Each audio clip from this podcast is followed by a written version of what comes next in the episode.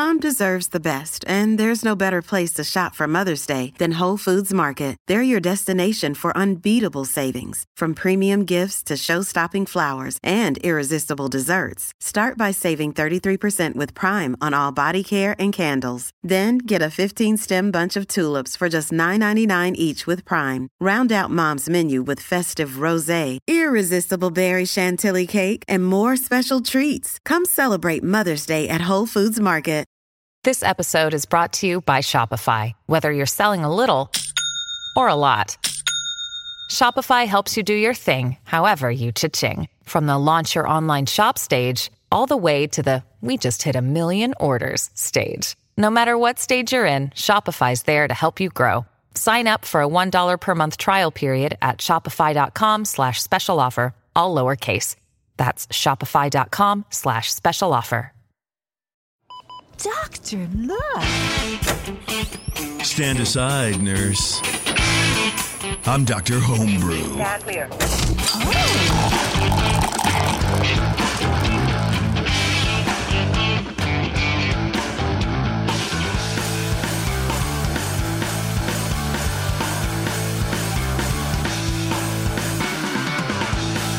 What's going on, everybody? Wow. I almost went into my uh, my ears up uh, my Disney podcast at earsup-podcast.com. Uh, I almost went into that spiel for some Start reason. over. No, I'm not starting over. I'm keeping it in. It's a good plug, man. What are you talking about? listen, if you like uh, Disney history, go to Ears Up Podcast and uh, listen to me, and uh, you know, it'll be, be be cool like everybody else does. But no, this is not Ears Up. This is Doctor Homebrew, and we are back judging another beer from a homebrewer Jake. Jake, welcome to the show, my dude. Thanks, man. How's it going? Yeah, it's going all right, man. It's going all right. I'm sort of coming off the uh, the interview you did with Julia from the American Homebrewers Association. That was a lot of fun, man. That was really awesome. And if Cooper had told me I was going to follow her, I- I wouldn't have dared. Yeah, what, what the fuck do you have to say? Yeah. it's You almost were like, like- we're we're like, oh, we're gonna give some information, and now we're just gonna talk beer again. But that's Yeah, do, right. so it's fine. Yeah. Yeah. Uh, no, that was really great, and uh, you know, I, I go Yeah. out um, at the break to get to get your beers, and my wife goes, "That sounds like you were actually ha- having a lot of fun." I'm like, yeah, well, I was. It was it was interesting. It was a good time. So if you haven't heard that, by the way, everybody, go go check that out. It was the last episode we just did. It was awesome. It was a lot of fun. We got to have Julia back on. That was great. But before we get to Jake's beer, I'm sure. Look, I'm sure Jake has a lot of fun too. Okay, I'm not trying to say he's not. Fun continues. Yeah, exactly. I want to thank our sponsor, Five Star Chemicals. You go to fivestarchemicals.com right now and learn about the best ways to clean and sanitize your home brewing equipment, which is, of course, Star San. Of course, it's PBW, and it's the other products they have too. And they have uh, various iterations of PBW and Star San now too. It's like PBW liquid PBW or uh, PBW uh, tablets, that kind of stuff. Check them out. Sign up for their homebrew club program. It's totally free. You get tips and tricks. You get a little discount. Maybe you get a little bit of uh, free swag. You never know over there. Five star, they'll hook you up. So check them out. Fivestarchemicals.com. I see I'm out of breath again, man. I, I don't know. I, I I don't know what it is, man. But I I I futzed with my settings over the weekend, and um, I I hate the way I sound right now. I thought I'd tell you that. I thought I'd tell you all that right now. Yeah, I think you sound sound pretty good. But the moral of the story is don't futz with your settings. Well, I mean, unless they sucked like mine, but Yeah. I don't know. And I'm drinking a brown ale I made a couple months ago. Yeah, that looks pretty good. But I, I think I I think I have. I think I'm getting some sort of contaminant or something in my beer because like the Mex the tail end of that Mexican lager, it's kind of a tartness going on, and this brown ale kind of hmm. a tartness now too. So I, I don't know hmm. what's up. Have you been using PBW? Have taken apart your ball valves and using PBW? I've not taken apart my ball valves, but I have been using PBW, of course, in Star San because that's, that's you should be taking apart your ball valves and using some PBW on there. See, because you the might have some thing. lactic kind of hiding in those valves. I, I should. I mean, I take apart like my ferm- my fermenter and stuff, but coming out of the coming out of the Brewzilla, I don't, and I probably should do that. Eh, that one's, I don't know. To me, that's never as important because it's probably coming out. Well, now, what temperature is it coming out your Brewzilla? Is it coming out boiling or is it already chilled? No, it's already chilled. Mm, yeah, you chill- probably want to. chill in the thing. It's a one vessel. Yeah, thing. that's what I thought. You probably want to take that apart, not necessarily every time, but maybe every other or third time. yeah, I know. I just Uh, don't. I I know. just, you come over. Change and do out, yeah, any plastic, any plastic transfer equipment. I would just, it. nothing. Yeah, get rid of the plastic Yeah. and change that out first. It's No. always a good culprit.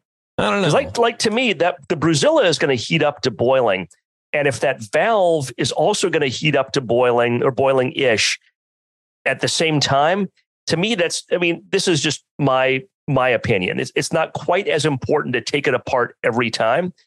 Uh, but it, it still helps to take it apart from time to time. It d- does Yeah. not Oh, hurt I at agree. all. Man, I remember on the uh the my 10 gallon more beer system that I had that Terrence now has that he still never has used. He still has it and he just won't bring it over. I don't know why. Um I took I the first time I took the ball valve apart of that, it was like a year into brewing. And I was brewing like, you know, twice a month or whatever at that point. And there was a chunk, there was a knot of mold. And you know how like when mold kind of builds up and builds up, it gets hard? Yeah. It's like hard mold. And I'm like, oh fuck, dude, this sucks. Um, yeah. And there you go. And I've never done it since. Anyway, Yes. doesn't matter. Jake, welcome to the show, my again. Again, my guy. What's up? What uh, what beer did you send us? What are we doing here? What's going on? We got two beers. Are we doing two beers today? Um, that's up to you. Um, Cooper, tell me, remind We're, me. we're doing uh his his American Pale Ale today. Okay. Got it. Perfect. yeah. So I sent you an American Pale Ale. Nice. I love that. I love being so on the ball that I know exactly what's going on in my own show. That's why Cooper is so good. So you sent us Somebody, American as long as someone knows. Right. Yeah. Uh, is this something you've done before?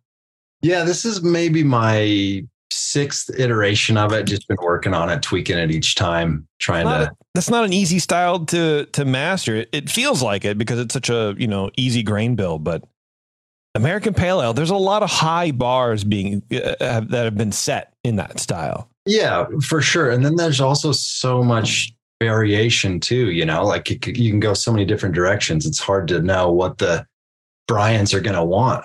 the we Bryans are we've gonna want- and, and we're we're fickle. We complete might want different stuff day to day. You know, we don't know. Yeah.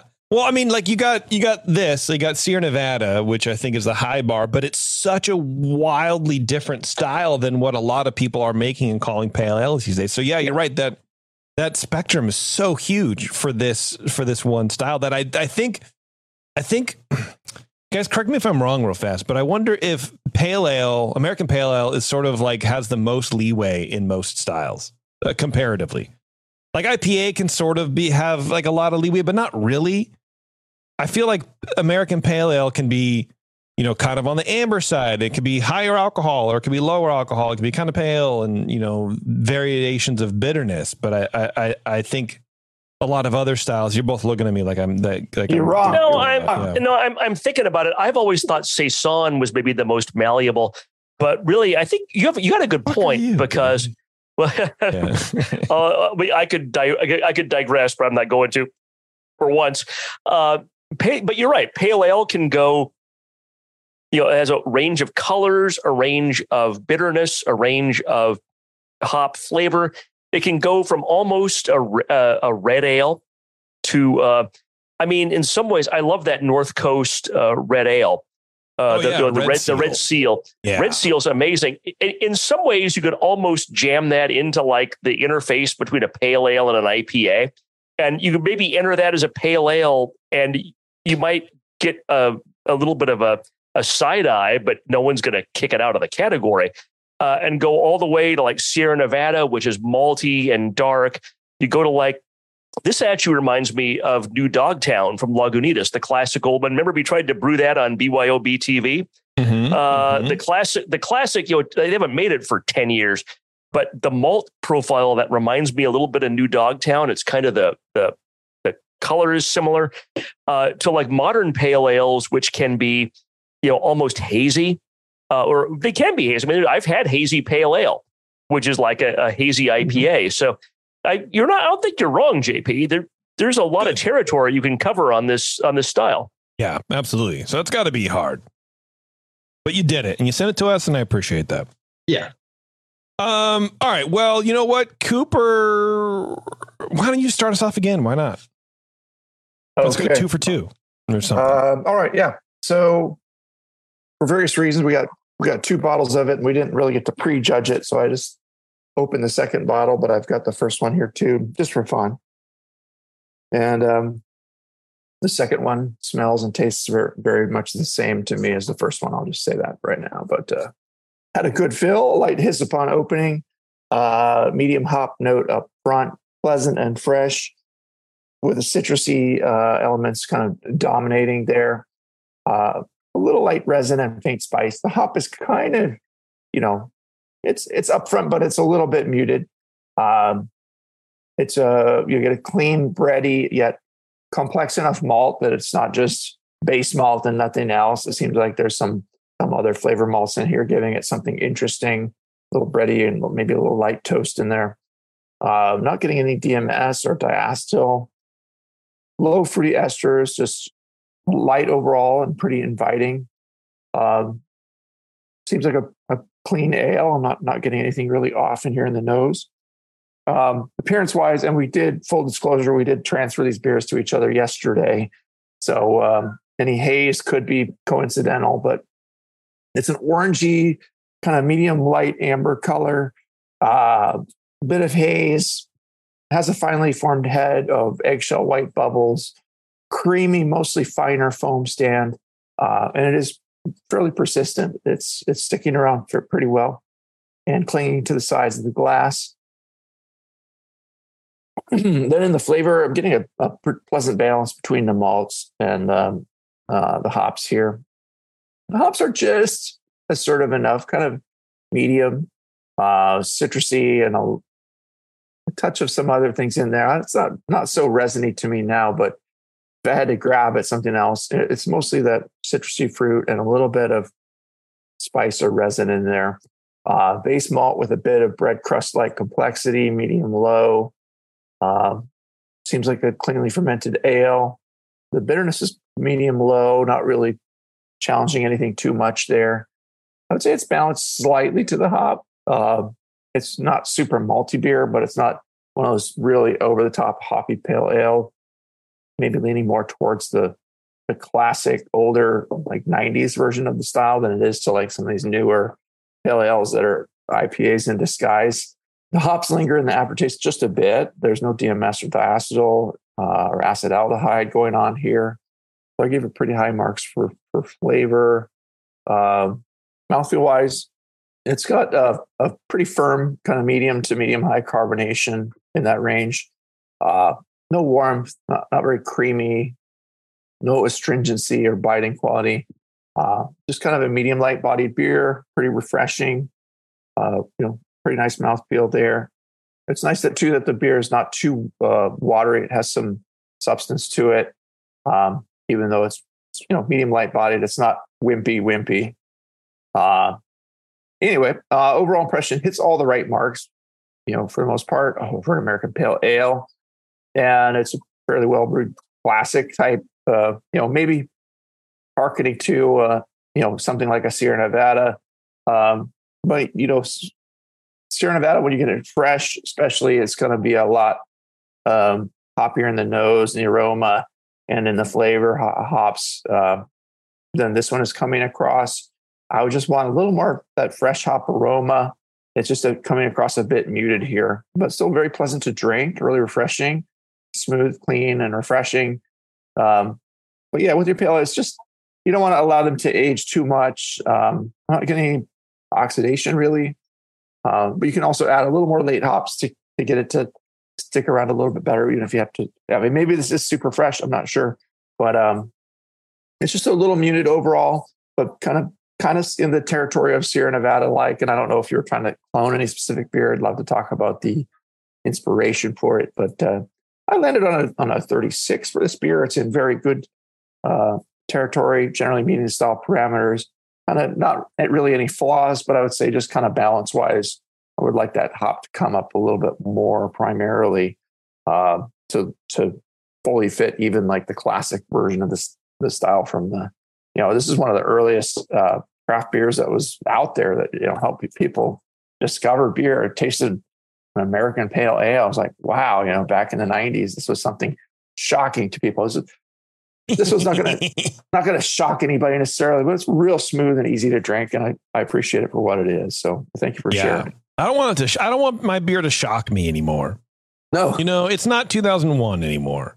I want my beer to be enjoyable. the IBU So wars are appreciate it. over. Yeah. My God, yeah. Mm. Did we win or lose that? I can't remember. Oh, we lost. okay, that's fair. I don't know. I feel like we won with the rise of like pilsners again. I feel like Yeah. maybe we've we've won, but maybe Yeah, it's well, the war that they- will never end. That mindset lost. Okay, yeah. yeah. there you go. Don't tell them that though. Co- uh, Shar, go ahead. Cooper, why don't you go ahead and go again? Why don't you just do Okay. that? Yeah, No, let's, let's I- lead yeah, we- B two. Yeah. B two. Let's go. okay. So, uh, Jake, I have to ask you the question. Uh, I forgot to ask uh, Julia in the last show, uh, to my my chagrin. Uh, but you probably know what's coming. Are you in a homebrew club? Yeah, I am. Um, just recently joined one actually. Um, the Latter Day Brewers in Salt Lake. That's very funny. That's very. oh God! That's your- very your, your club wins. That is the uh, the, maybe the best name I've ever heard of. Do you guys have to club. wear magical underwear while you brew? That's the question. I think that's a really good idea. Thank you. Um, a couple of my neighbors have a pair I could Okay. probably borrow. I don't Okay. know. Uh-huh. well, I mean, I, you probably wouldn't want to be nude because there's like fl- flames and hot liquids and stuff. No. So having a little extra protection, you know, some kind of extra magic underwear cannot hurt you when Right. you're around like hot liquids and flame. So no, that that's really cool. So congratulations, uh, uh, uh, uh, hi to all the Latter Day Brewers, uh, and uh, have you have your club mates uh, send some beer to us. So I really enjoyed this beer. Like I was saying earlier, this reminds me a little bit of the old uh, New Dogtown from Lagunitas, which they haven't made for a long time. You may have never had. It's got a little, I think, a very similar to a very similar malt profile to what I remember that beer tasting like. Of course, I probably haven't had it for eight years, so my memory might be imperfect, but it brings back good memories of that for me. Uh, aroma, I get medium uh, to medium low citrus to tropical hops at an appropriate level. Low malt aroma, which I would convert that to definitely medium malt aroma as it warms up. That's one of the virtues of the show as opposed to judging in a competition. I can judge this beer two hours ago and come back to it, and it's it's room temperature. You know, and it's it's pleasant here. It's probably probably 68 or something. Uh, so it's not 90. It's not boiling in, in my house, but it's had a couple hours to kind of warm up to a little more, uh, a little warmer temperature where it can release more aroma and more flavor. And sometimes if there's flaws, they'll show up, but I'm, I'm not getting anything that's being amplified from an off aroma sense from the temperature. Uh, all I'm getting is more, uh, more good stuff. So the, I'd, I'd say a medium malt aroma, uh, largely base malt. There's a little, I, I don't know if I'd call it spicy, but there's a little specialty malt in there, maybe even a hint of oat, which I like, but I, doubt it's really oat because this is too clear to have an oaty character to it. And I, I say oat just because of I'm taken back to my attempts to clone New Dogtown and probably putting more oat in there than I, I should have. But uh, I, I give this eight out of 10, eight out of 12. The aroma is fantastic. Uh, appearance three out of three. It's crystal clear, uh, low persistent white head. This head is sat here for two hours, and here's what I have in my glass without pouring more anything into it. So that's that's that's a feat. Uh, it's medium golden color again, three out of three. Uh, initially, the flavor is uh, turning to flavor. The flavor is medium malt, and I get sort of a spicy slash woody hop character which is interesting because the aroma comes across to me more, a little more citrus and tropical. Uh, and that's one of the magical things that happens in some samples.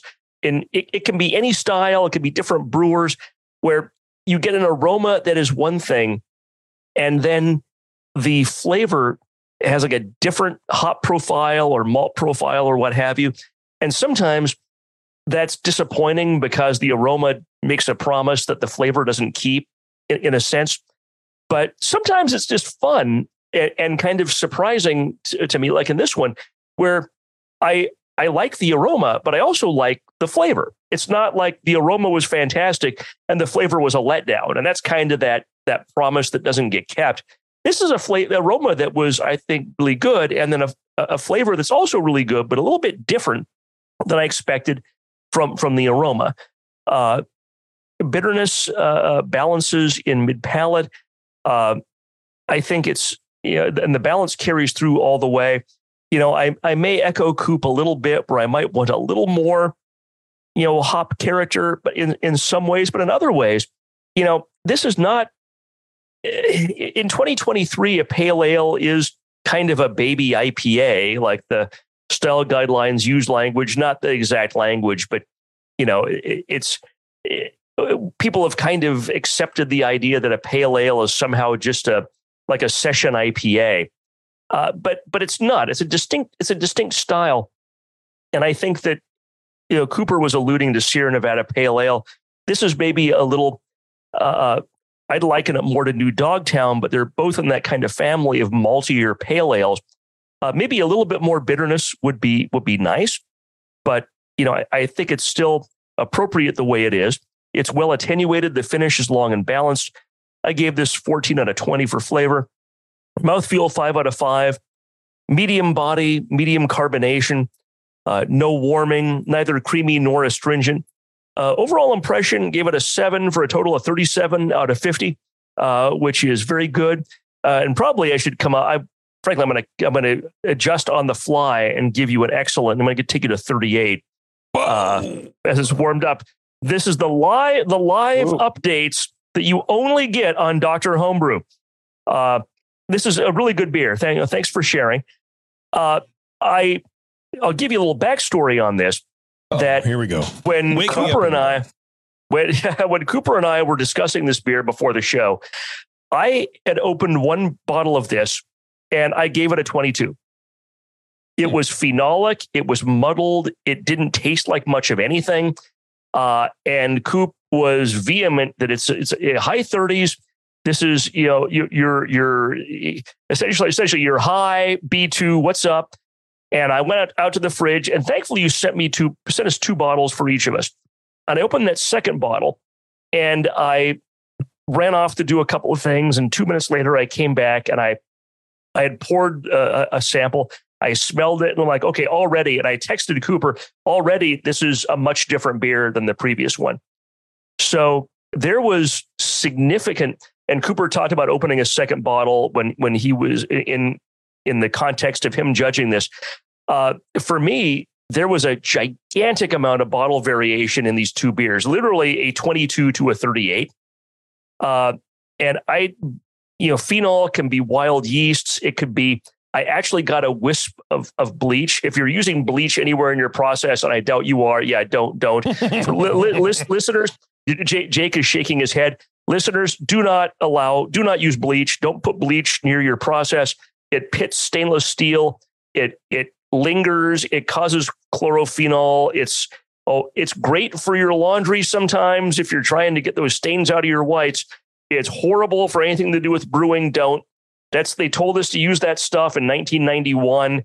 Uh, they were wrong. They were wrong then. They're wrong now. Uh, but you know, it, I I think that your process for your, for brewing is fantastic. Your recipe is fantastic. You you made uh, an excellent beer. I really enjoyed the second bottle. Uh, packaging is everyone the bane of almost everyone's existence. I'm sure one or two listeners are like, I don't know. I love packaging. Packaging is the best. I don't like to brew. I just like to bottle and keg. uh, no, uh, I because someone there's there's something that everyone likes something. So someone is like, "What are you talking about, dude? Packaging is the best." For most of us, it sucks.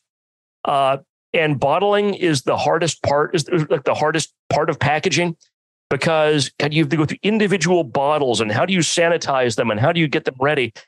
You know, it's it's I don't mean to harp on it or make you sound like I'm putting you down or anything. This is more for like the listeners' benefit in general. But it's mm. if you're gonna if you're gonna bottle your beer and if you're gonna enter it in competition, which is usually why you want to bottle your beer, you know, take the time to make sure those bottles are clean and sanitized. Uh, you know, it, that's why you have three bottles for a competition. You have one for best of show in case you go to best of show. You have two bottles in case one comes across bad. The problem in competition is that if you get a bad bottle, uh, you don't. Not everyone always will go back and ask for the second bottle, right? If I you're Is that a scoring Tracy someone a second song? too, yeah, I got a bad bottle. I gotta get it's overflowing, and I gotta move fast. Yeah. Um, Yeah, what, I- did I you, think what did you give it, Shar? Sorry. I, I gave it a 38. I'm going to stop yammering on about Nice. that, but it's just that pa- packaging is you just just to remind everyone out in the audience when you're packaging for competition, Yes, be sure everything's sanitary. Absolutely do that. Absolutely do that. You know what? I like this beer. Before we before we actually we're gonna take a break and then we're gonna and then we're gonna get into it because we've been, uh, been Okay. yammering for a little bit. I want to know what what JP thinks of this beer too. I I I like it. I do think there is. I I get like a. Uh, now I'm going to taste it again because I was drinking my brown ale. I'm going to pull a Brian Cooper and just mid thought take five hours to to taste this. Um, Mhm. it I, there is a little oniony garlic thing, like a green garlic. The CTZ hop kind of a thing. Um, yeah, I guess. Yeah, I've never been really really uh, good with with hop names. With summit, like a little bit of summit. I guess. Yeah, maybe. I don't know. Yeah. Um, that's the only distracting thing for, for this. I would, the way that I enjoy pale ales, it, okay. There's a lot going on now, actually. There's, it feels like it's hopped more like an IPA. The bitterness is maybe a little too high. I would love a little, just a little bit of caramel malt, just a little bit of like crystal 15, just a touch, just a smidge, wave it over the kettle. Um, just to, just to, just to get the body up a little bit. Um, but I do like it. I do like this beer. I would give it a 38. I would give it a 38. Uh, if I had this in a bar, I'd be like, ah, pale ale. I don't know. It just seems kind of like a session beer. Blah blah blah blah blah. But not really. Um, I like it. I think there's that that garlic. The garlic thing is a little distracting to me. But that's it. I like the beer. I think it's good. Um, I'll probably finish the whole thing. So let's take a quick break. We're going to come back. We're going to hear from Jake. We're going to hear about his recipe, his method, and we're going to tell him um, well, whatever he wants to hear. So hang on, everyone. It's Dr. Homebrew. We'll be right back. What's up, homebrewers? Hey, let me ask you a question. You spend a lot of time making your beer taste the way you want it to, right? Some of you even send beers into Dr. Homebrew for feedback. Well, the next logical step in your creativity is to craft some labels for those beers. And there's nobody better at creative labels than GrogTag. Their easy to use designs let you turn out some pretty amazing stuff like labels, bottle caps, coasters, even six pack carriers with minimal effort on your part. They have a range of label sizes that fit any vessel you can think of bottles, cans, growlers, kegs. GrogTag has you covered. Head over to grogtag.com today and check out their line of amazing, fully customizable templates and get your beer looking its best. Grog tags are water resistant, reusable, and will have your naked bottles looking great in no time. That's grogtag.com and be sure to use code BNARMY at checkout to save 10% on your order. I'm sorry to tell you this, but we're going to have to pour you out. Back to Dr. Homebrew.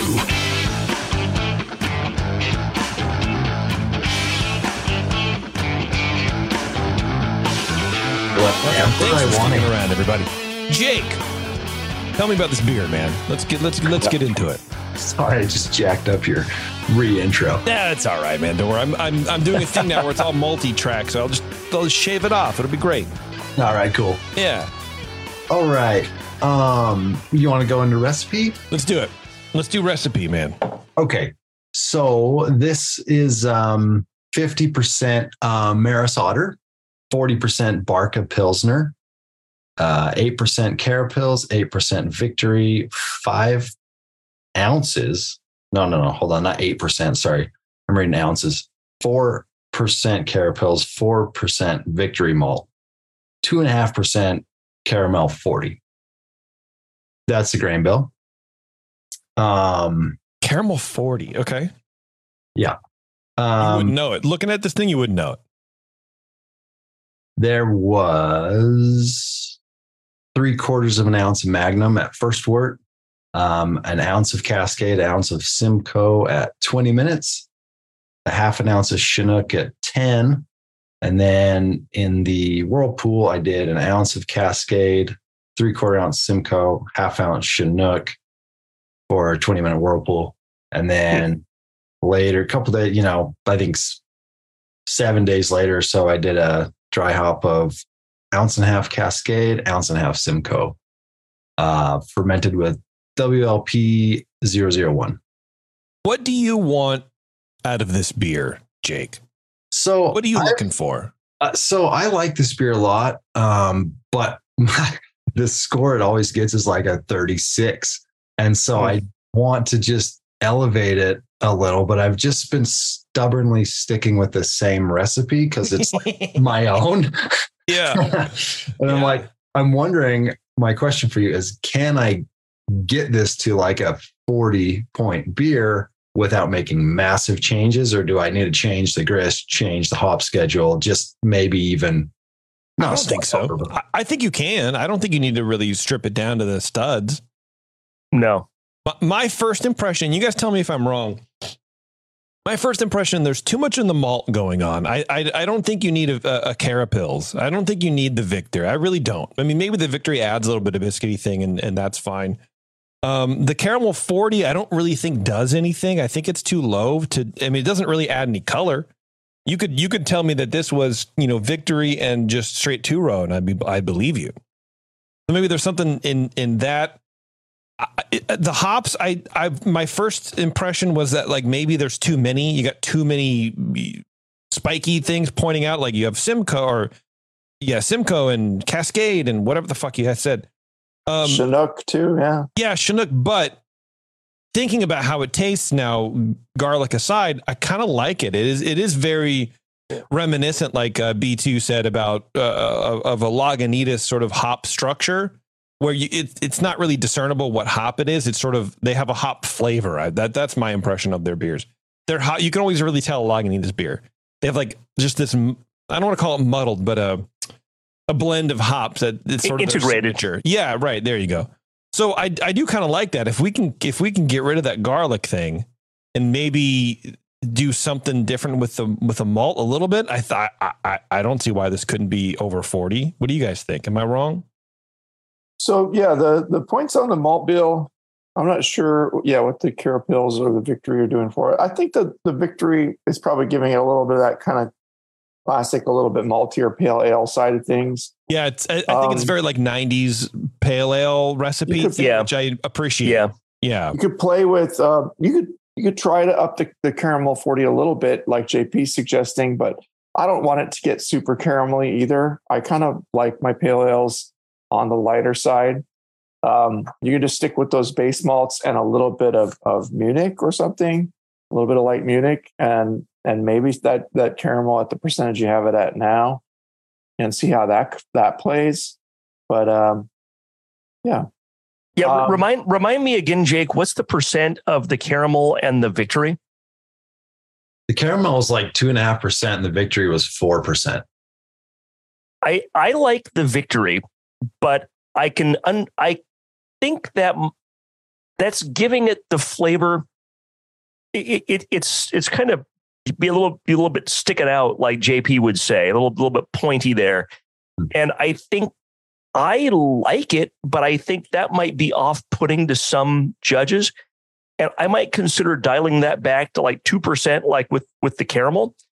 Um, and that'll reduce some of the perceived. I think just doing that will reduce a lot of the perceived maltiness, uh, and then maybe jacking up the bitterness a little bit.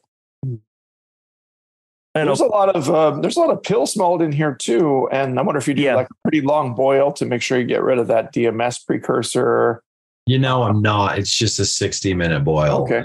So I Well, probably. it's, I'm not getting any DMS in it really, but um, you're mixing a nice, you know, complex English malt with the the Pils malt, which is just light and going to just probably dry it out a little bit, but give it a little bit of flavor.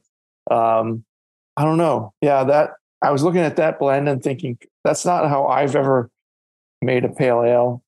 I like blending Maris Otter with with US, you know, base base malt sometimes at a 50-50 kind of ratio and and and getting a little bit of more character characterful maltiness from the Maris Otter and then some just Yeah. dry basic clean malt from the uh, American two row.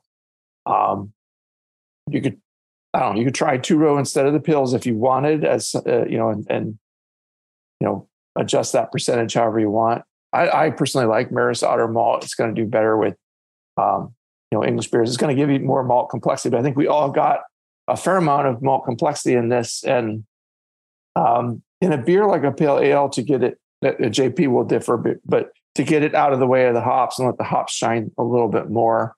Um, Get the malt up. out of the way of the hops? Are you kidding me? I'm getting the malt out of the way of the hops for a modern for a modern style in a pale ale. ale. You're high, dude. You're for high modern, on a mixture of chemicals.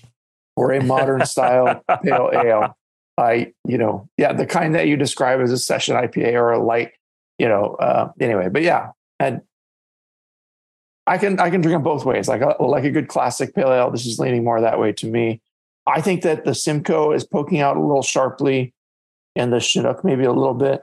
Um, I like the Cascade and um, you know the the Magnum for bittering, but well, that that's a kind of a good. Not to interrupt you, Coop, but that you're as we list out the hops. I mean, in 2023, for better or worse, some judges, I think especially less experienced judges, may kind of be looking for the new school tropical, you know, what are the, the new hops of the 2020s. Uh, and Simcoe and Chinook can be a little divisive.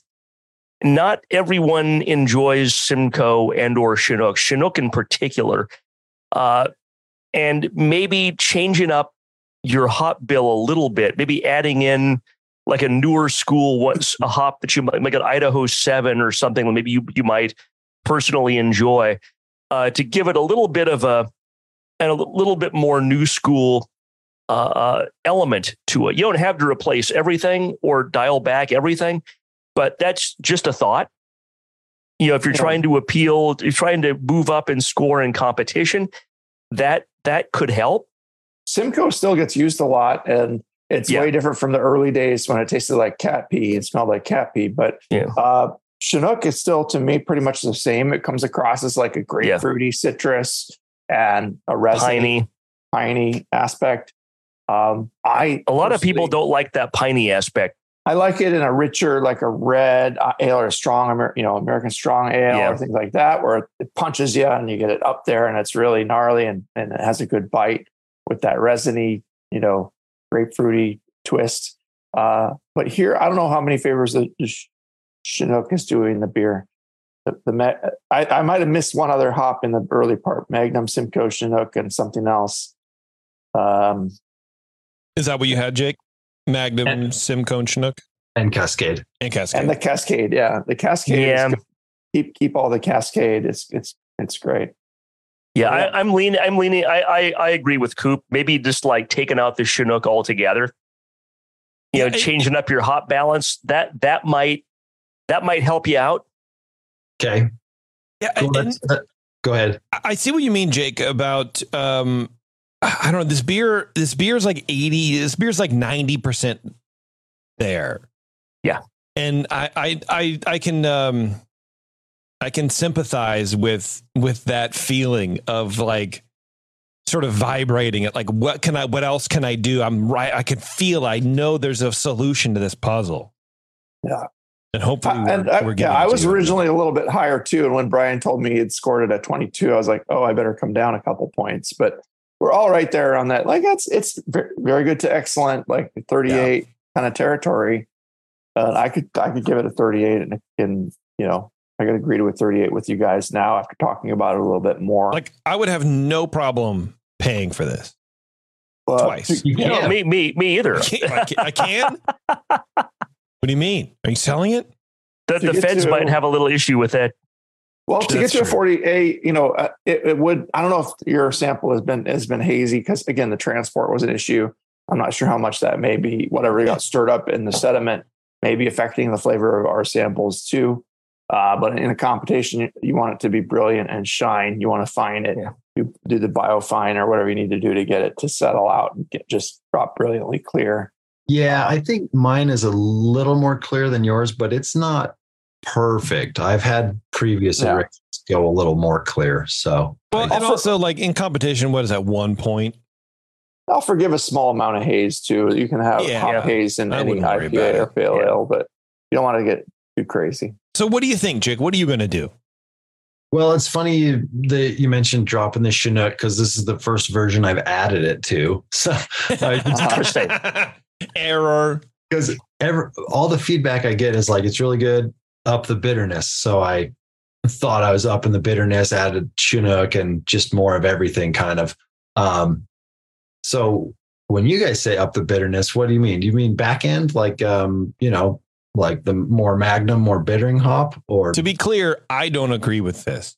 that's true? Yeah. Okay. Sorry. Yeah, Well, I- I- I you're, feel you're like- you're like um, Peck in Ghostbusters. You want to shut down the fucking containment grid, and I am fucking Egon going. You know, like this is a very bad idea, and you're like, shut it down, shut it down now. Yeah. Thanks to I mean, I- Dickless here. yes, Is this true? that's right. Yes, it's true. This this man has no dick. dick. Yeah. All right. You know, I, Um, I I think I think we were talking about is like perceived bitterness, and that's where I was kind of thinking about backing off on the victory malt because I, I like that flavor that it brings to the malt, but I think it might be too much, and I think that that might be reducing the perceived bitterness of the beer from from where it actually is, if that makes sense Yeah. and I I think that's uh, something you can attack from both ends. There is you want to have a good malt profile, and I don't think you should take out the victory at all. I, just think back, backing backing it down to the same percent as the caramel will I think give you some complexity. And you know, victory is a great malt. I mean, it's not as strong as like a special B, where like you two percent is going to overwhelm the entire beer, right? But it is it's it's strong enough. There's enough flavor uh, the flavor contribution from that that I think going from 4% to 2%, it'll still be really noticeable, but it's going to make it, it- it's going to reduce the perceived malt quite a bit, which gives the bitterness more room to express itself, if that makes sense. It's times like these that I'm reminded of um, Colin Kaminski years ago from the old Downtown Joes and uh, just a big brainiac, you know, dummy. Awesome, dude. But he had this thing where he would do it's a hundred grain recipe. Where if you take if you take your beers, you know your beer grains, uh, uh, totaling 100 percent, right? Your, your your grain bill, and then you take so if you had 50 percent, you would take 50 grains of the base malt, and if you have two percent, it'd be two grains. Anyway, get them all up to add up to 100 percent. This is how you know out there this kid is, and then you you take them all up and you put them in your mouth, and you know you let them soak a little bit, and then you start chewing them, and then you turn them in your mouth. You don't swallow, but you let the saliva in your mouth sort of convert some of these starches to sugars, and you get a, a general approximation of of your grain bill of how that will taste, you know, in the in the mash. This might be like a cool thing, especially when we're talking about like two percentage points of grain of malt. This might be kind of an interesting thing to to, to try that to get a bunch of you know a bunch of malt and then you know do these a couple piles of this hundred grain hundred grain recipe, and it's like oh is Cara is, is the Carapils and Victory really doing anything? Can I take it up to four percent or do I pull it back to two percent or you know do whatever without having to brew multiple multiple batches? Mm-hmm. Because I think everything else is fine. I think, uh, like I said, I think you're ninety percent there, but I, I think we're talking about the the the dialing in points, Yeah. which is what we want to be, right? Right. So I think you have everything there. I think we can all agree your fermentation is great. Everything is fine. Your packaging is fine. Everything's fine. The water seems really good too. I, I think that the water Yeah. is right. Okay. It's not yeah. too minerally, But it's not just- too. These yeah. things. I don't know. Try the yeah, try ta- the take take out the recipe, see divisive works. hop that people don't like. I mean, not everyone likes Chinook. It's uh, I'd say it's it's kind of like Summit or some of the others. I mean, it's like and like Cooper was saying, a lot of times it works out better in like a red or a darker beer. Uh, it can be a little overwhelming sometimes in a uh, in a lighter beer. Right on. Would you substitute Chinook or just take it out and not add anything else? I would substitute something else in. What I don't know. Maybe you you you up gonna say, like everything. well, maybe you up everything else. If you want to already keep in it there more compensate? on, yeah, you want to keep it more on the classic side. Do something like a Centennial in there. If you Yeah. want to go a little more modern, maybe the Idaho Seven Brian mentioned, or a Mosaic or Citra. Mosaic, yeah. Uh, but yeah, you can play with that. Sometimes different hops play better with others. But if you want to go a little more modern, the, the Citra Mosaic is what a lot of people are using these Yeah. days. Yeah, and I'm, I've like been deliberately not doing that, just Yeah. trying to keep it old school because that's what I Yeah. like. Yeah, yeah. Um, another interesting one is the the 07270. It's like the uh, I think they're calling it Altus now. Um, finally named it, but uh, that's that's a little more on the like kind of dank side and not so much the tr- the new tropical, but it blends well with other hops too. Um, play with some of that perhaps. Okay, I know seven cool. is fun, but It's Yeah. interesting. So I'm on the Lagunitas page and I just Googled uh, new Dogtown Pale Ale, which is actually extra pale. I don't know. Who knows, man? Um, they've changed it up so much. So right now it's new, new Dogtown Extra Pale Ale, but it's a 7.5%. So whatever that means. But they're Uh. doing, they're using uh, Amarillo, Simcoe, and Mosaic. Hmm. Which I found interesting. I don't know. It's their, it's their like they call it disorderly house of brewing, which I guess is just maybe their one offs. I don't know. Hmm.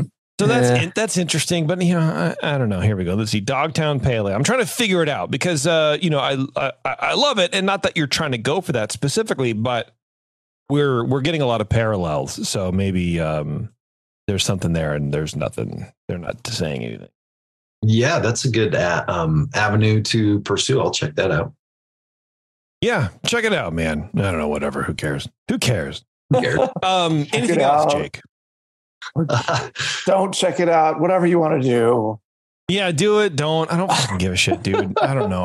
I love your way, I'm gonna go to bed. Yeah. Yeah. New D- P- Dogtown Pale, six point two percent. Huh. Okay. Fucking hell, man, that is wild to me.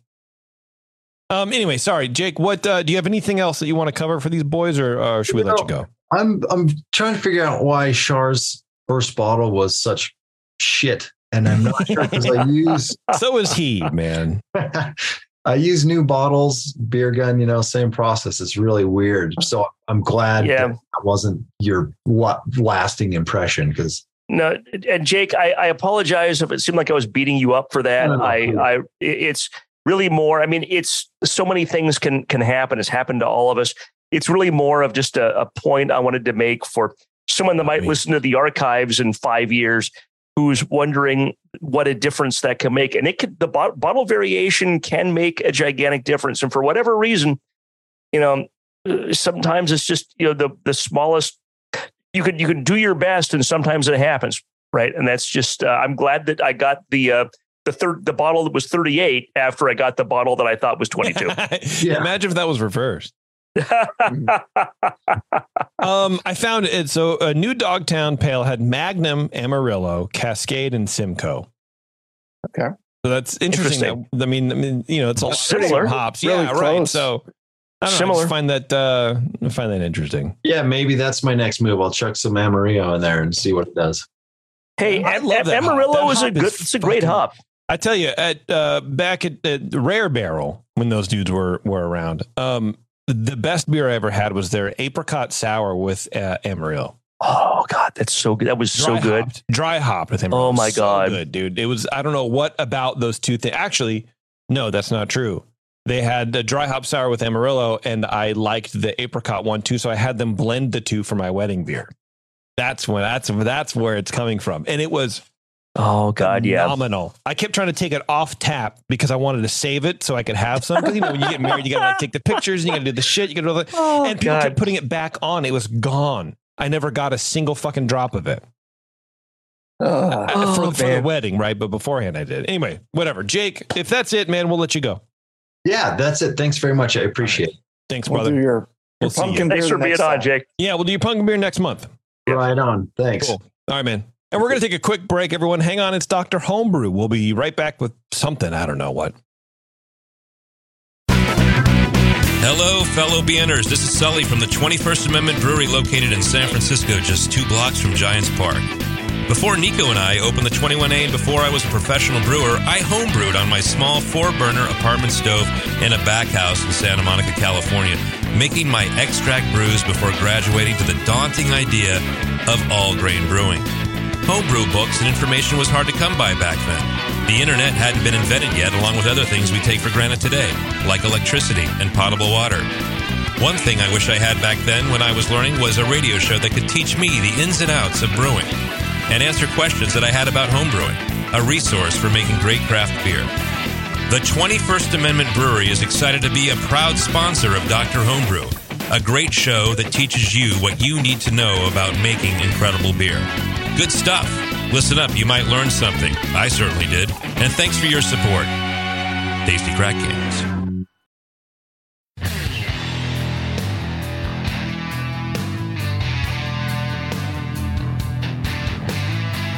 Now, back to the examination.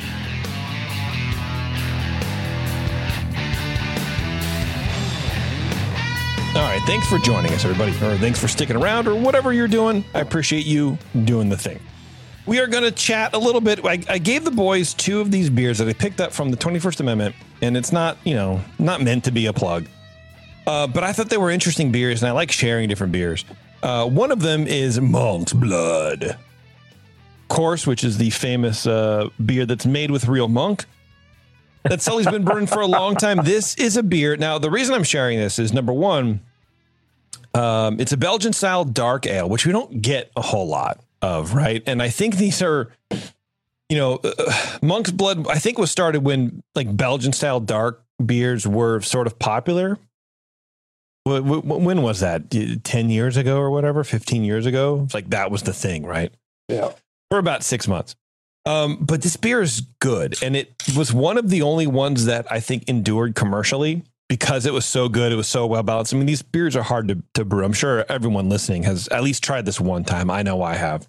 So you're gonna I- work. Yeah, if we're gonna order these, we're putting this ahead of the the Kolsch with Mandarin Orange, though. nope, we're not. I'm just pouring it. Um, and um, yeah, so we're doing this, and I bought Monk's Blood at the two and A like a month ago, and they're selling like library beers. Um, so this was brewed in 2019.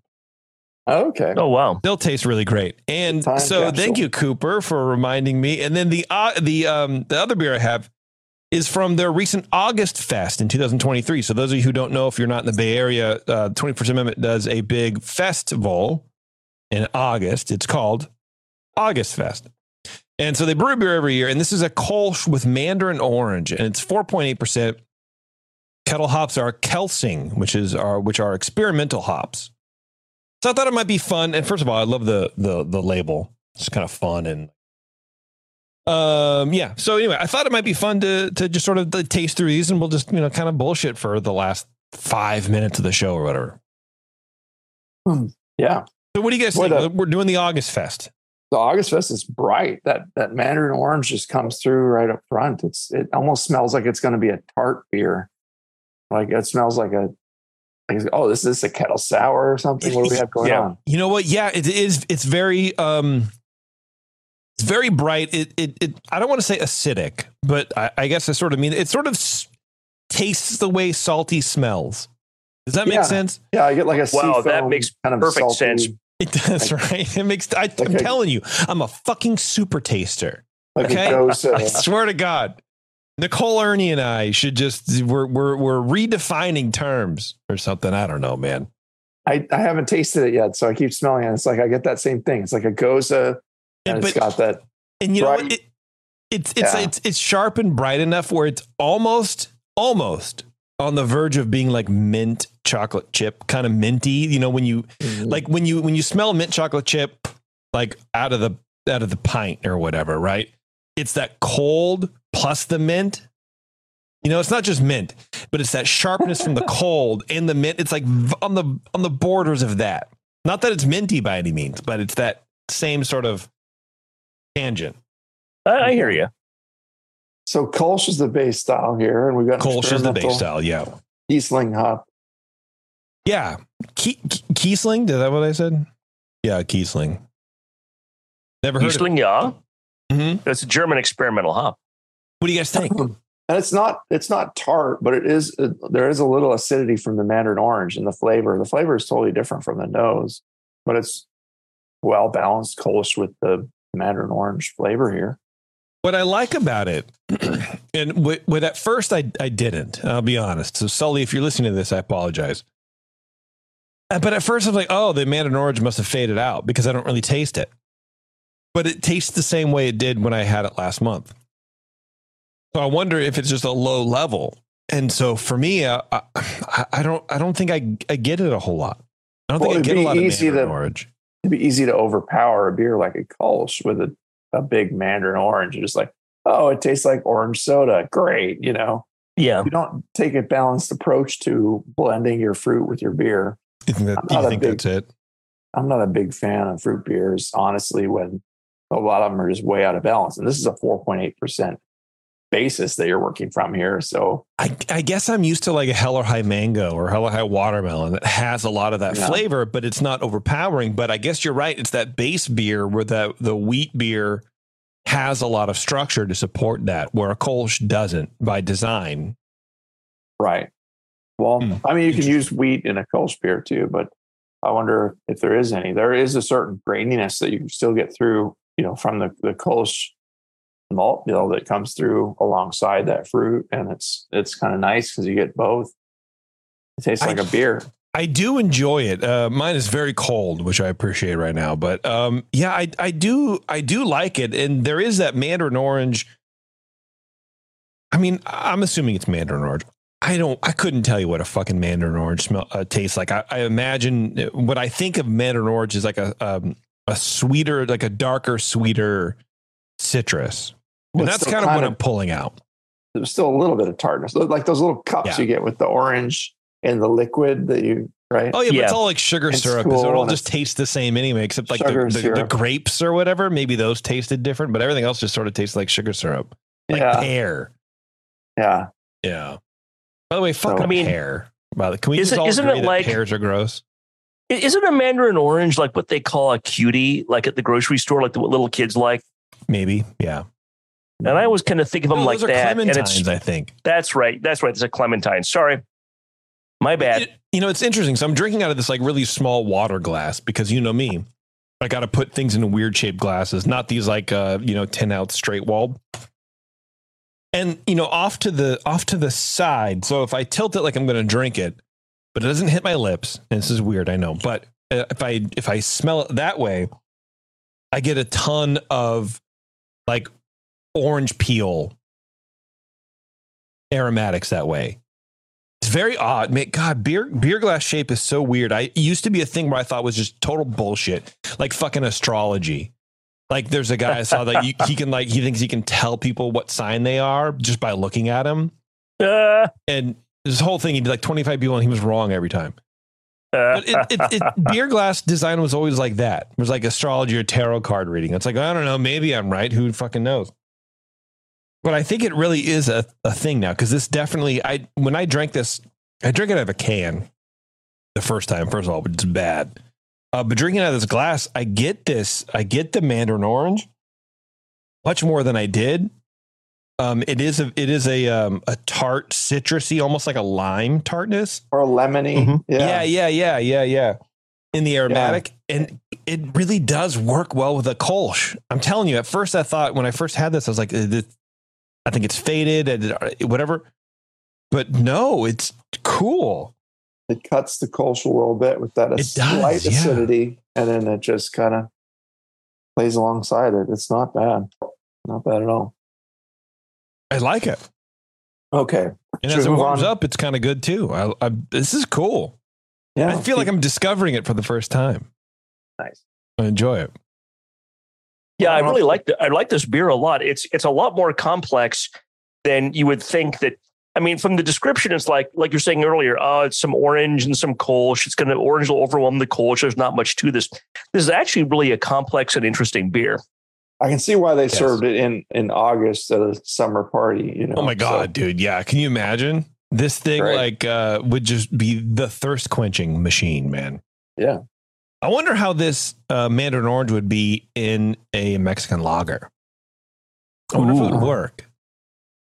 We need I to bet do it would. Show. Yeah. I, dude, I'm, I'm telling you, I, I can, I can get some of this Mandarin Orange that uh, Sully uses, and we can, we can brew a Mexican lager again. And I think it might clash a little bit. I don't know. I think Yeah. with a Mandarin Orange um, juice, I, I would think you would need a lighter, a lighter bodied beer to go, or else I think they would be.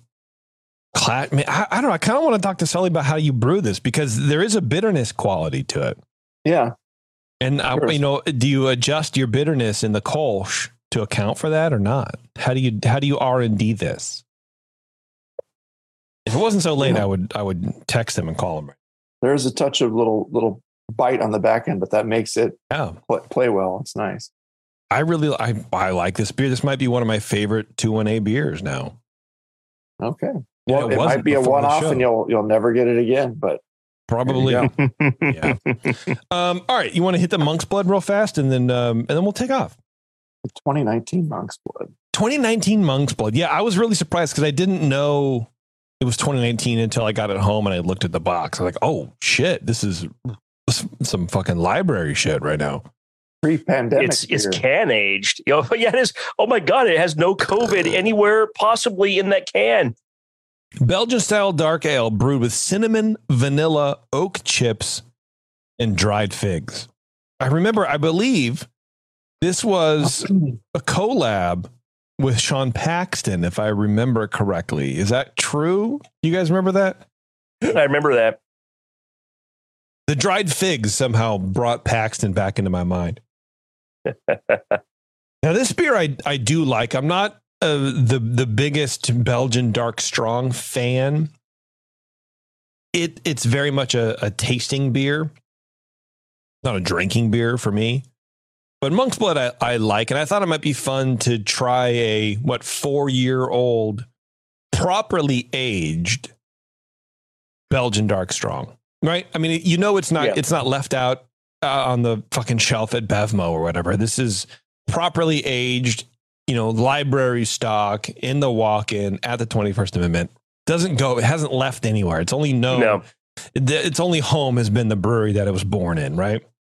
Exactly. Thought the, cin- the cinnamon really stands out to me, and it, not excessively so, but it's interesting. The cinnamon I think is pretty prominent, but then yeah, that that oak, that oak is really well integrated into uh, into the beer at this point. It's it's present, but it, it's not poking out. Yeah, it's it's very well molded, and I, I, I would guess you would expect cinnamon to sort of fade out and be tannin, sort of just like develop into tannins. Mhm. Um, my first my first thought is oak chips, and you don't want chips, you want cubes, man. Come on, chips are dumb. But I wonder if there was that choice between chips and cubes, and you go, well, cinnamon's going to age out, it's going to go tannic. So I wonder if Mhm. you don't put so much tannin in there. Yeah, that's interesting. I I, I like this a lot. Yeah, it's great. Well- Cooper, what do you think? I like that the the style still comes through with everything else that's going on here too. You you do get uh, Belgian dark strong, and it's not like a dark beer like a brown or black ale. It's like this reddish, you know, kind of a beautiful reddish orange uh, beer, like on the coppery side of things, but it's got a lot of color to it. Um, you know, maybe partially from all the things they're putting in it with the cinnamon and the the figs and the you know all of that stuff. Yeah. But yeah. um, it is a very nice light brown, you know, reddish amber kind of color. all the elements are blending well together. It's got, I mean, it's got eight malts, Belgian candy sugar, cinnamon, vanilla bean, dried local black mission figs, and aged on oak. So you know, and it comes out of a can. This was blowing people's minds back in you know 2014 or whatever. Like Right. wow, you know, You're uh, right. or yeah, it's just it, it was something something very different. Uh, you know, It was very it was very special because I and I also think back then, you know, we're we're we're used to thinking of Belgian beers, they need to be corked and caged, man. That's how you do it. right? And just because that's how the Europeans do it, that's how we have to brew it because that's the thing.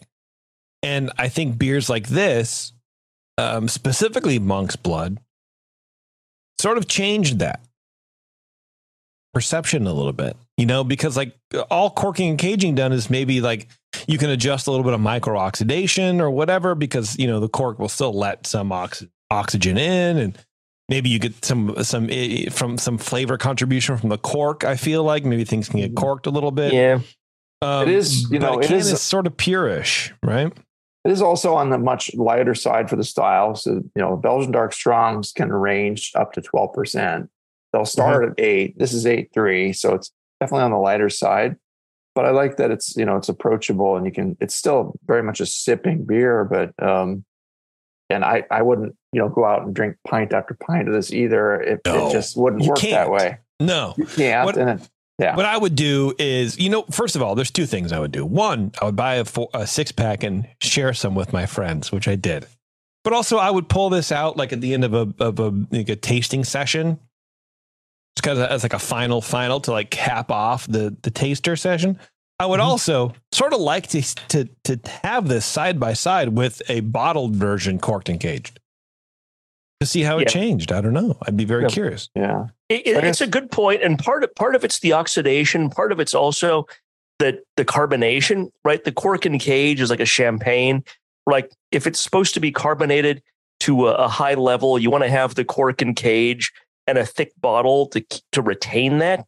But I don't know that Belgian Dark Strong has to be carbonated to that high of a level where you need the cork and cage for that. Right. But I, I, Right. I, I think it is for this style. I think it is more of a presentation aspect for what people's expectations are. Kind of like a cork in a bottle of wine as opposed to a screw top, which is slowly changing, you know, across the wine industry. Uh, as cork Yes. gets more expensive and, and more rare, you're seeing screw tops and more, you know, and more medium end wines as opposed to just like the low Well, end wines. Yeah, well, screw tops, you know, hold back. I mean, that's why, if I remember correctly, I picked this up somewhere. I might be making it up. Who knows? But wax dipped, uh, f- uh, excuse me, foil sealed wine bottles and wax dip and whatever. It's to it's to provide that oxygen barrier that a can would provide normally. Because if you just have a cork bleeding out, it, it, it does bring in micro oxidation. Right. But Yeah. a screw cap will actually um, is actually better for your wine storage long term. Remember correctly, than cork because you don't have the possibility of having Porosity. corked wine. Corked Yeah. flavor. Yeah, Yeah. just you have that bacteria or whatever's in that cork, even though they're treated or whatever. Like synthetic corks are better. You know, th- there's a whole thing, man. It's a whole, a whole industry on that. Yeah, and and one of our our um our entrants was actually just asking about cans and the history of that a little bit, or we were talking about something else, but um no, actually he was he was asking why they say like tasty crack cans on some of the early Oh yeah, that's right. That's right. and I'm like, I talked about the time when all you could do was you go into a, a brew store, you know, or a grocery store if they had craft beer, and you would instantly just like pass by all the cans and go to the bottled beer section because that's where you'd find where the good stuff started and the imports and the craft beers and the microbrews and all that would be in Right. 12 ounce bottles or 22 ounce, you know, singles, you know, 12 ounce six pack or 12 pack, and just always bottles because that differentiated craft brew from the other. But this came out actually in in 2009, and at the time there were no, you know, 16 ounce craft cans everywhere. It was just all again, like I said, just the bottles in the store. You just go in. There, there, you know, um, Dale's Pale Ale was doing some stuff in cans. You could see, or you know, the Oskar Blues but uh, they were doing doing some cans, and they they were one of the pioneers in that. And a can is actually a much better storage, mech, you know, delivery mechanism for the beer compared to bottles, which can let in some light, let in some oxygen, and uh, Right. Yeah, you don't need to- right, right, right, right. man, it's more expensive. You, you you're paying more for the packaging and and and Well, and especially here in the states where we can't reuse them. Yeah. we can't reuse the bottles. They're not they're not thick enough for whatever the fucking reason is. You know, I've known the glass, you know, lobby. Who knows? But you know, in Europe, you reuse the bottles all the time, right? yeah, But here, you can't do that. And so I think you know, uh, at least with cans, you can recycle them. Yeah, I mean, Eu- bottles you Europe- can too, but you know, whatever. Who cares? Europe is set up to to clean and refill the same bottles multiple times. And it's and the and culturally people will get like a case of bottles from a brewery. They'll bring them back to wherever they'll get refilled, you know, cleaned and refilled. People used to do that in America like 60 years ago, but all in the US they were never cleaned that well. So you'd have nobody wanted to be the guy that went to the bar and got a bottle with a cigarette butt in the bottom of it, which would happen in the US because we would half ass our cleaning as opposed to like the Germans, because the Germans would never half ass cleaning a bottle uh, before refilling it. And no, I don't. I we don't just think we allow them to. It's, after the, Well, after no, the we- war ended, we we told them how to how to live. Yeah, yeah, but uh, I, I just we just don't. That, that's our recycling is based on. We're just going to take everything, put it back together. Uh, we'll we'll melt it down, make some new stuff, as opposed to the multiple clean, refill, reuse that they do in in Europe. So, yeah, that's just Yeah. a different different process. I agree. Um, but anyway, I thought these would be good beers to to share with you guys. What do you think? Good stuff. I think this is fun because it holds No, up. th- well. Thanks, man.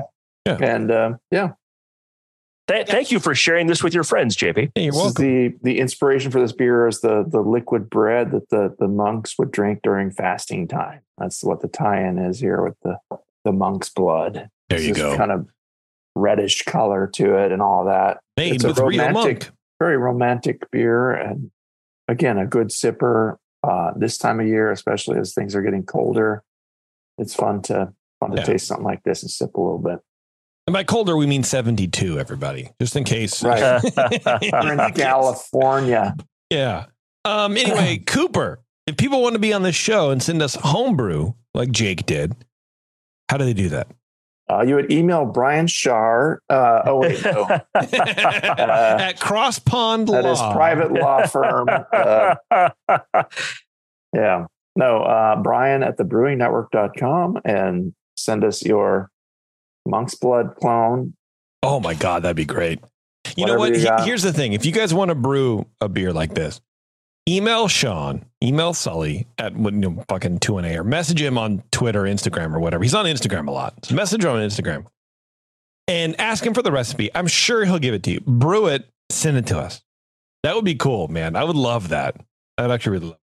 And if he doesn't give it to you, then call us and we'll, we'll And help out. Yeah, we'll go beat him up for it. and it'll be Yeah. Take him down Give, dark give us the recipe, O'Sullivan. You know, like where's the money, Lebowski? Where's the money, Lebowski? Give us the recipe, Lebowski. And that rug really tied the room together. Um, fuck, I was gonna make a joke and I forgot what the fuck Oh, it was. man. Who cares? Anyway, oh yeah, um, Shar, l- uh, real fast in thirty seconds, tell people what you do and how they can get a hold of you if they need you, if they need your services. I write patent and trademark applications for people, and I also handle administrative disputes for people uh, with patents and trademarks. Patents cover inventions, trademarks cover branding. Uh, I'm always happy to answer questions. If you want to uh, talk to me, you know, just ask a question. You know, it, initial consultation is always free, uh, as they always. The first one's always free. That's But, right, uh, baby. That's uh, my website is Cross Pond Law, C R O S S P O N D L A W dot com. Uh, got my contact information on there, and I'm always happy to talk with anybody about uh, uh, trademarks and patents. That's right. And if you're lucky, you can get something like this of your own, which is a Ooh. Patent uh, little packet with your name and your patent and whatever. It's hard to see. Ooh, is that is that up. is that your is that your uh, Cuvier's thing? This is my Cuvier's patent thing, man. I Oh, nice. It's framed. Yeah, yeah, yeah, yeah. Nice. There you go. You should. I thought it was a certificate, but then it's it's actually a little booklet with a whole the whole thing, Oh, yeah. the whole drawing and like whatever, Wow. man, right? And you're lucky cool. because anymore they, they they e grant them now, and but the by the end of this year you'll only get a special PDF. You Oh, will not man. get the you won't get that special booklet Seal anymore. So oh, exactly. dude. that's you, uh, well you you can get it, but you'll have to pay like an extra twenty bucks. So uh, it's it's Okay. just up to you. But yeah, you'll Yeah. get like uh, they're trying to save money and save paper or whatever. So uh, sure. but yes, And- you won't. but If you extra twenty dollars, you can have that one. You can kind of move up and down your arm like Vanna White and show that you've gotten uh, what what you've gotten. That'll, that'll be cool. Yeah. So Brian, if you get any real really good jobs off of this uh, promo work that we're doing for you for free here, you got to buy us a really special beer. You just have to promise to do that. But we I, got- I yeah. appreciate that. I, I appreciate the free promo and the opportunity for the plug. And I will I will share a special beer with my friends if I get a uh, get get some work out of this. You know what I just realized? It should be fucking celebration season right now. It should be. It's mid October. It should be out. What the fuck is going? I gotta I gotta text Brian By, uh, Byron and see what's going on. I got it. I had close. actually read something about that like a month ago, and I'm like, okay, let's let me go to SierraNevada.com. I can feel it in my bones. I feel celebration is near. All right, Well, my, gotta my go. yeah, my birthday's on the 21st, and sometimes I don't get one until after my birthday. So That sucks. I don't man. know when it when it gets released. But That sucks um, for you. I know. Celebration only available October to December. Well, it's October now. Let's go, baby. I need some. All right, everybody. Exactly. Thanks a lot for tuning in. I appreciate it. And uh, until next time, we'll see you.